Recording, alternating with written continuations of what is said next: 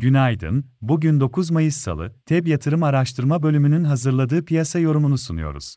Global piyasalarda hafta başında pozitif seyir gördük, Amerika'da beklentilerden güçlü gelen tarım dışı istihdam verileri sonrası azalan resesyon endişelerinin olumlu yansımaları sürdü, Amerika endeksleri hafta başında hafif yükseldi, S and P endeksi yüzde sıfır nokta sıfır beş, Nasdaq endeksi yüzde sıfır nokta on sekiz yukarıda kapadı.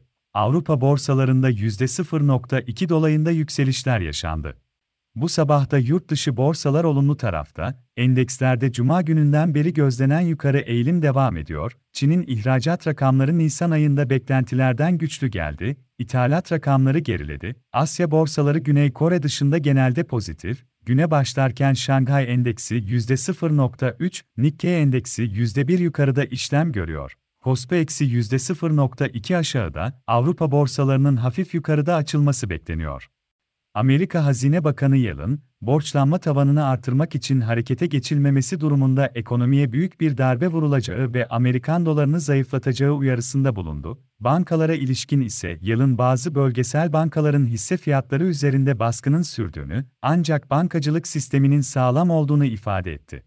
Amerika endeksleri güne başlarken vadeli tarafta yatay, dolar endeksi ve Amerika tahvil faizleri hafif yükseldi, ons altın geçen haftaki satışlardan sonra toparlanma eğiliminde bulunuyor, ons fiyatında yükselen hareket içinde teknik olarak kısa vadeli hedef olarak iki bin yetmiş beş dolar, Ağustos iki bin yirmi zirve seviyelerini izliyoruz.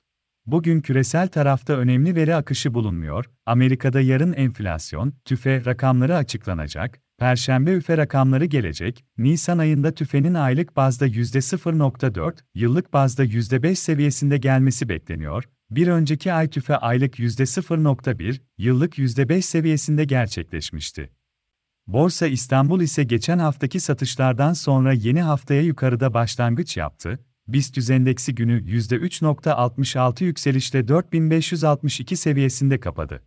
Borsa İstanbul'un bugün de güne yukarıda başlamasını öngörüyoruz. Kısa vadeli göstergeler toparlanma eğiliminde, teknik olarak ilk etapta dört bin yedi yüz ara direnç seviyesinin test edilmesi beklenebilir. Bir üst direnç dört bin sekiz yüz otuz seviyesinde bulunuyor.